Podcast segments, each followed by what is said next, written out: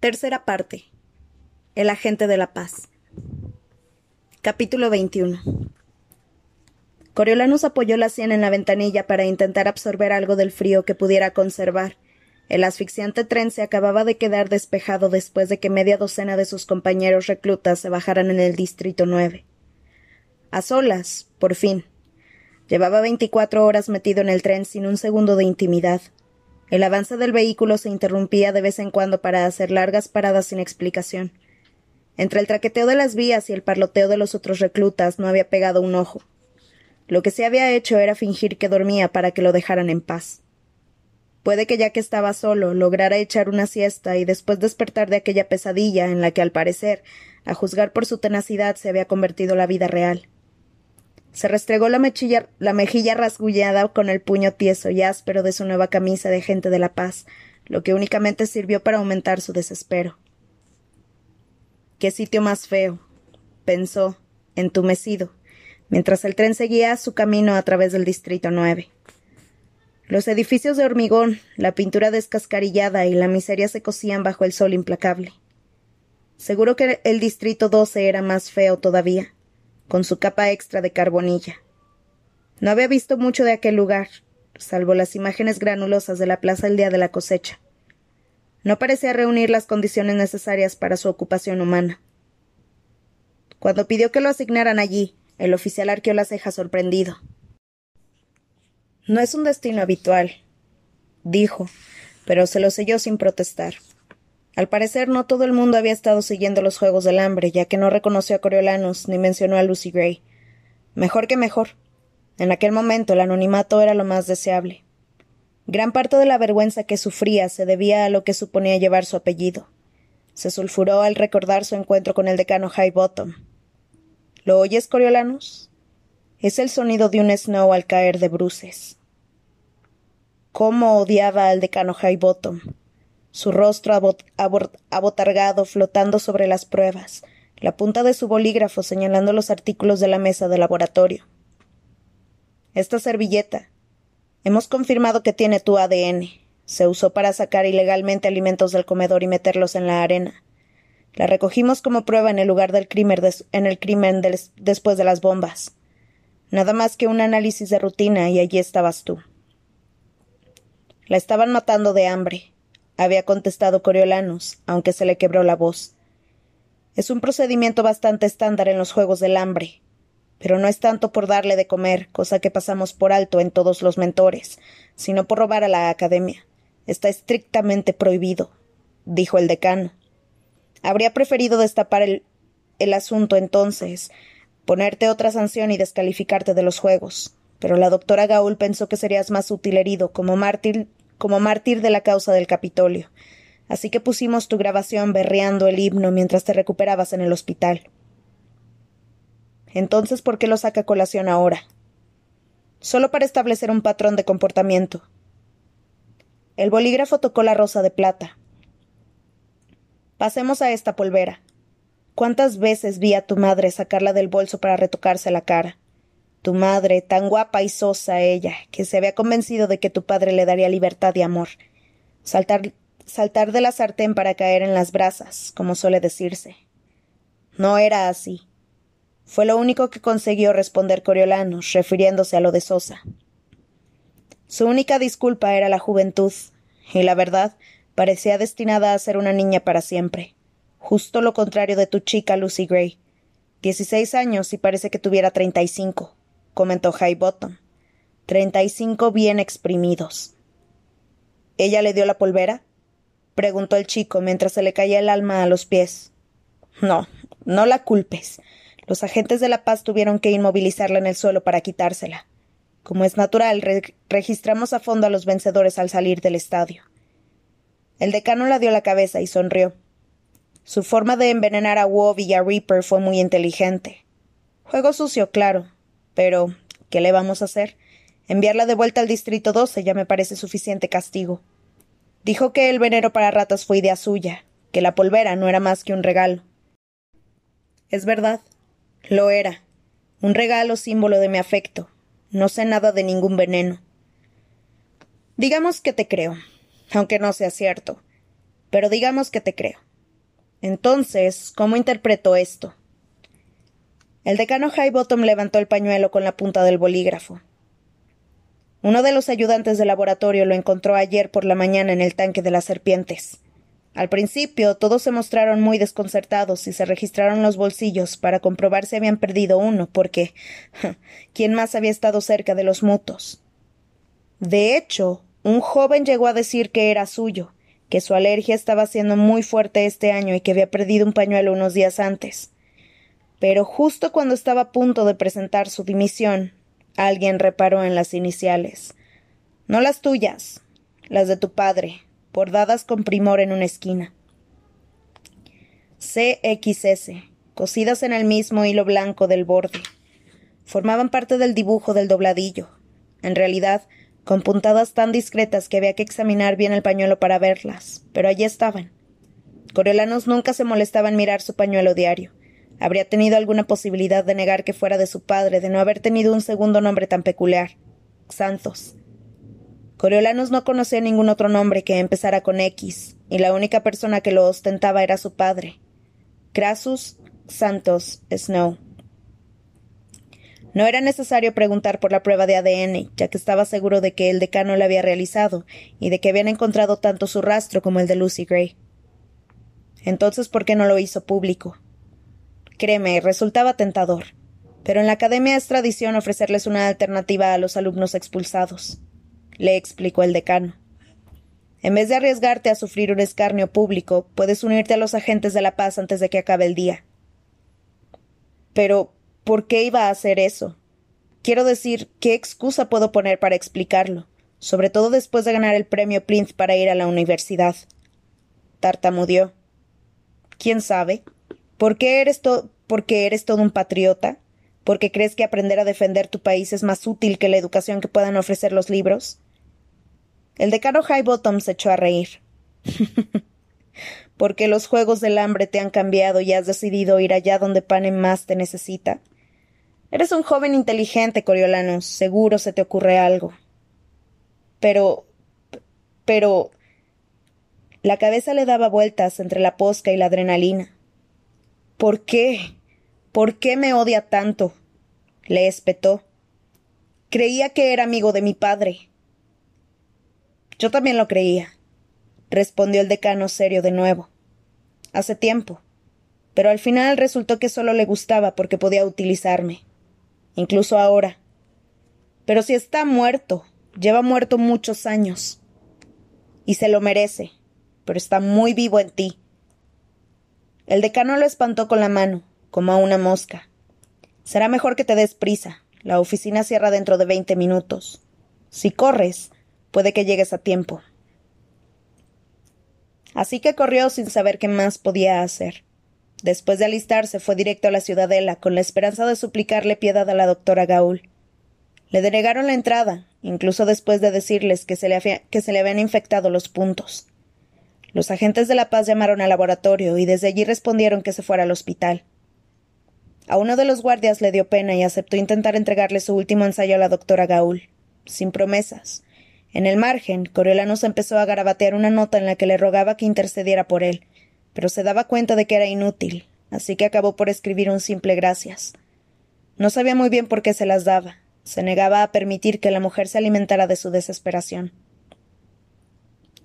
De camino a casa, las felicitaciones de los vecinos eran como puñales que se le clavaban en el corazón.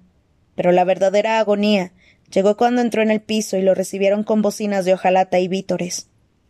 Tigris y la abuelatriz habían sacado todos los artículos de fiesta en los que celebraban el Año Nuevo y habían comprado una tarta para la ocasión.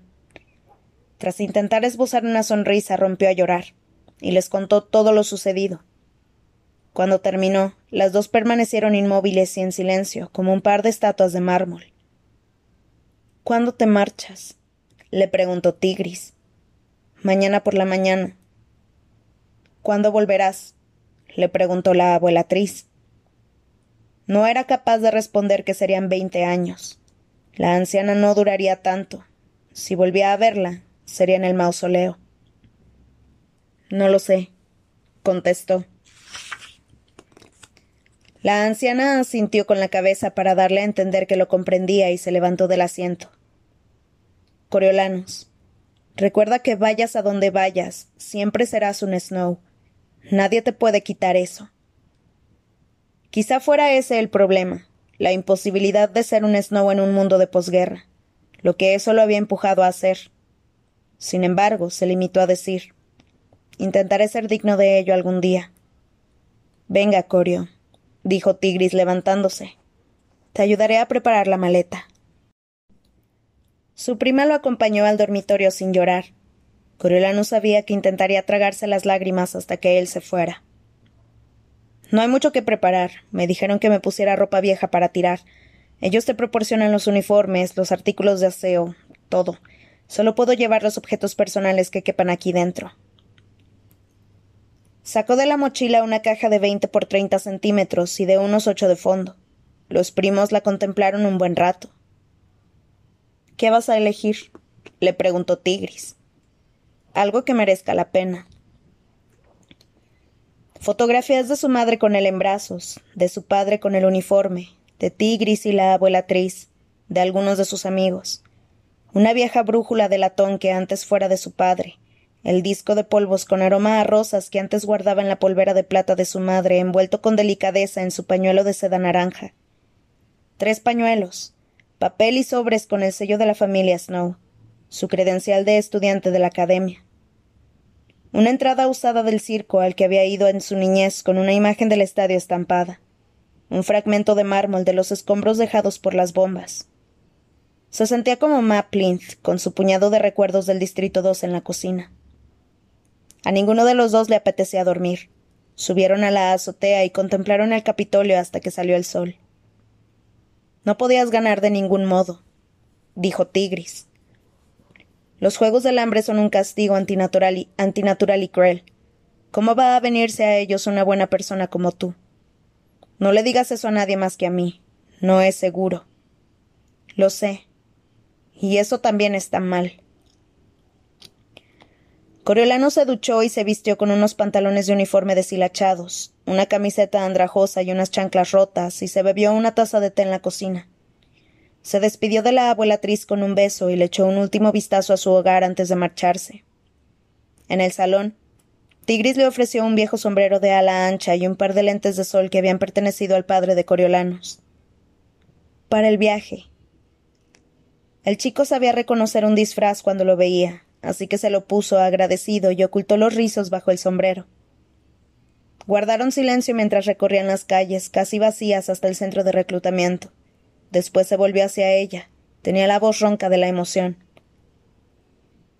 Ahora tendrás que enfrentarte a todos los problemas tú sola. El apartamento, los impuestos, la abuelatriz. Lo siento mucho. De verdad. Si no me perdonas nunca, lo entenderé perfectamente. No hay nada que perdonar, Corio. ¿Me escribirás en cuanto puedas? Se abrazaron con tanta fuerza que se le saltaron algunos de los puntos del brazo. Después entró en el centro, donde unos trescientos ciudadanos del Capitolio esperaban para embarcarse en su nueva vida.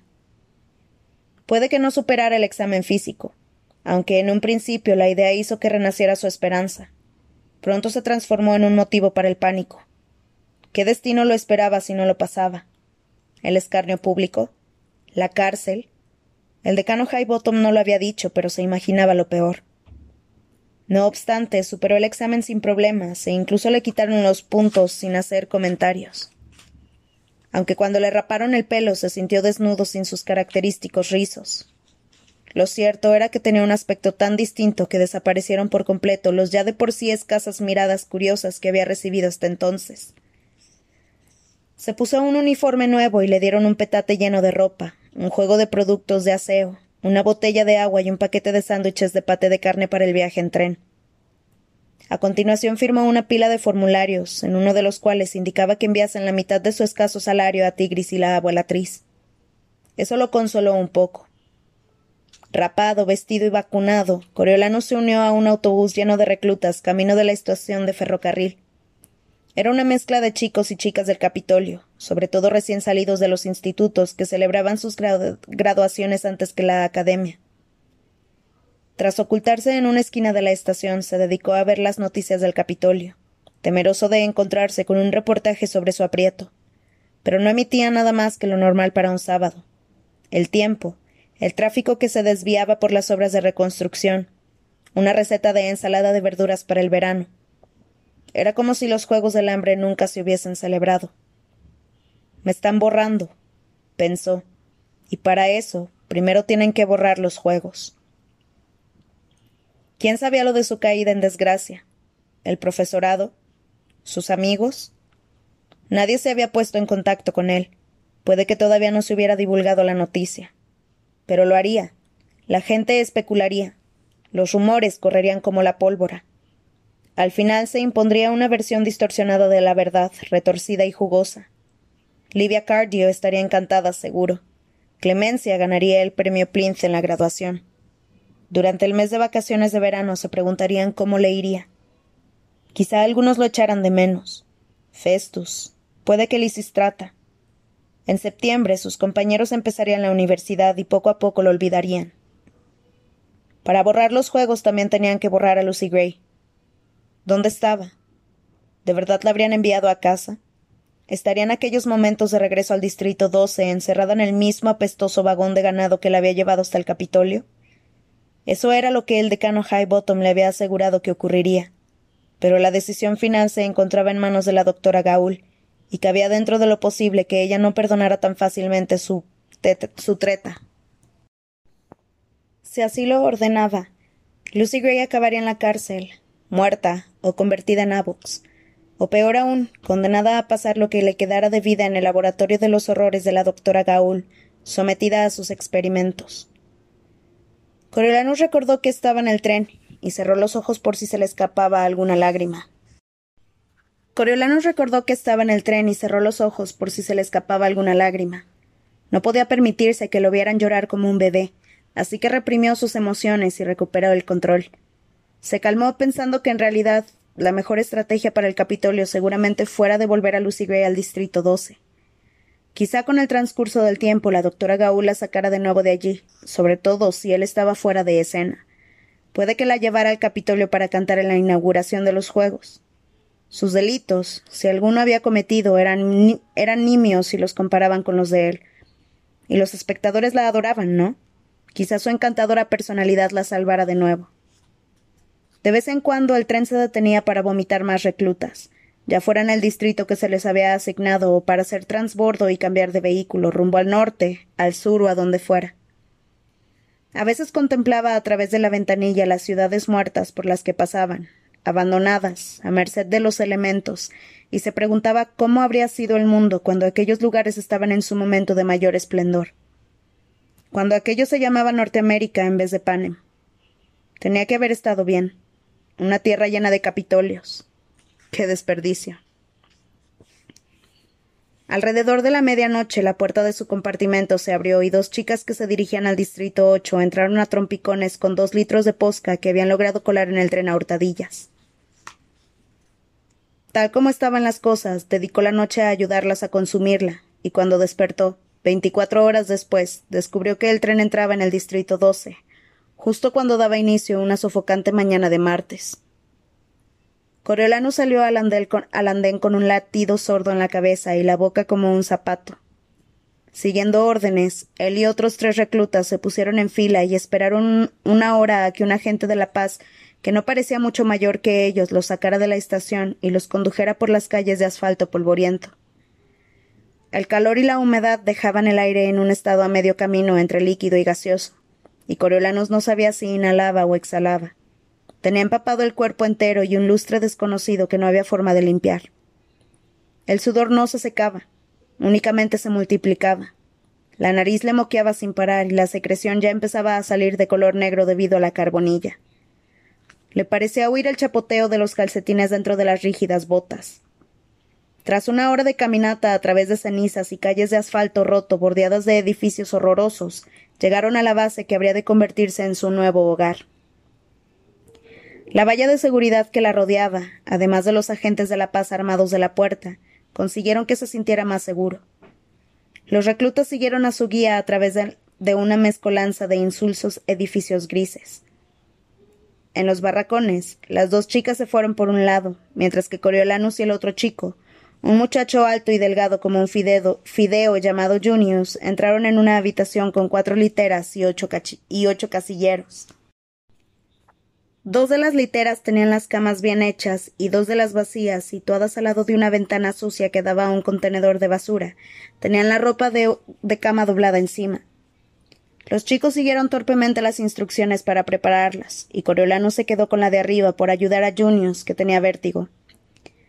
Después le dieron el resto de la mañana para ducharse, deshacer las maletas y revisar el manual de adiestramiento de los agentes de la paz antes de acudir a la cafetería a las once para comer.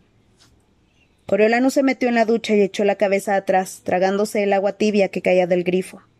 Se secó con la toalla tres veces antes de aceptar que la humedad de su piel era un estado permanente y ponerse el uniforme limpio.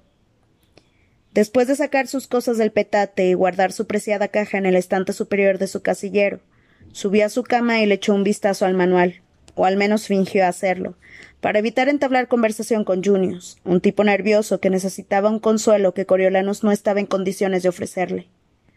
Lo que quería decirle era Tu vida se ha acabado, joven Junius, acéptalo. Sin embargo, semejante afirmación habría traído consigo más confidencias de las que estaba en condiciones de recibir.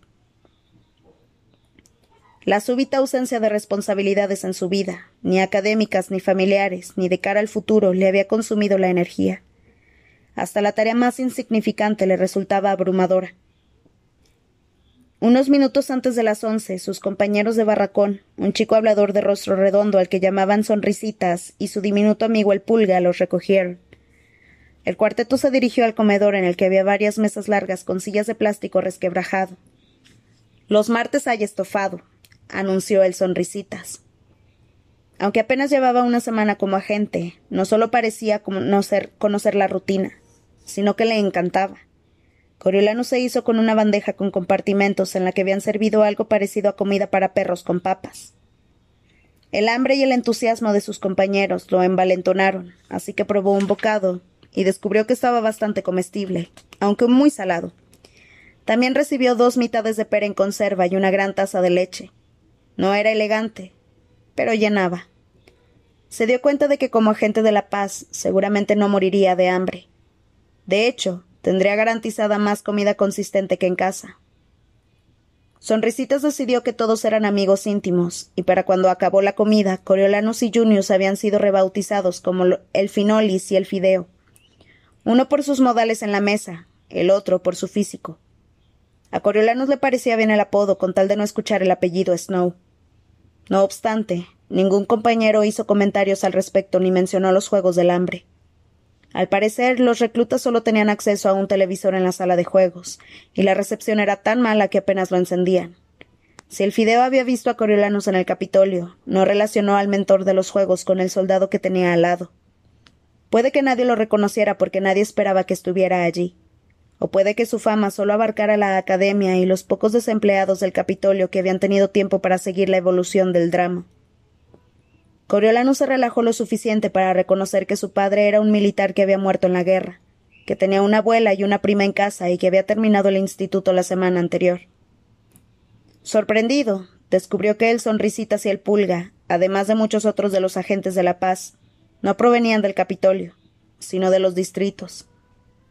Claro, le explicó el Sonrisitas. Es un buen trabajo si lo consigues, mejor que el molino, mucha comida y dinero suficiente para, enviarle algo a la familia. Alguna gente lo desprecia, pero yo digo que la guerra se acabó y que un trabajo es un trabajo. ¿Entonces no te importa controlar a los tuyos? le preguntó Coriolanus sin poder evitarlo. Esta gente no es nada mío. Los míos están en el ocho. No te dejan quedarte en tu distrito natal, respondió el chico, que se encogió de hombros. Además, ahora tú eres mi familia, Finolis. Aquella tarde a Coriolanus le presentaron más miembros de su nueva familia cuando la asignaron al servicio de cocina.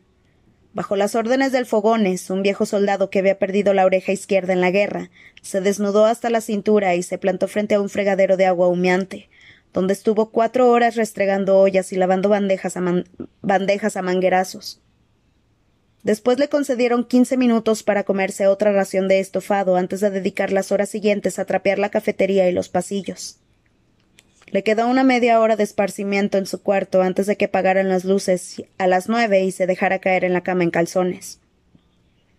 A las cinco de la mañana ya estaba vestido y en el campo para empezar en, serio con el adiestramiento. La primera etapa estaba diseñada para poner en, en forma en una forma medio decente a los nuevos soldados. Hizo sentadillas, corrió y se ejercitó hasta tener la ropa empapada y los talones ampollados. El entrenamiento de Zico le resultó muy útil. La profesora siempre había insistido en la importancia del ejercicio riguroso, así que Coriolanus llevaba desde los doce años marchando en formación. El fideo, por otro lado, con dos pies izquierdos y el pecho cóncavo, tuvo que soportar la alternancia de incentivos e insultos del sargento instructor. Aquella noche, mientras Coriolanus se quedaba dormido, oyó que el muchacho intentaba ahogar sus sollozos en la almohada. Su vida nueva se limitaba a entrenar, comer, limpiar y dormir. Cumplía con cada uno de los pasos como un autómata, aunque con la suficiente competencia para evitar reproches. Con suerte, contaba con una apreciada media hora para él antes de que apagaran las luces por la noche. Aunque tampoco le servía para mucho.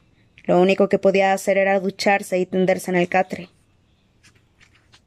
Le atormentaba pensar en Lucy Gray, pero obtener información sobre ella era complicado. Si iba por ahí haciendo preguntas, alguien podría descubrir su participación en los juegos, cosa que pretendía evitar por todos los medios. El día libre del pelotón era el domingo, y sus deberes acababan los sábados a las cinco.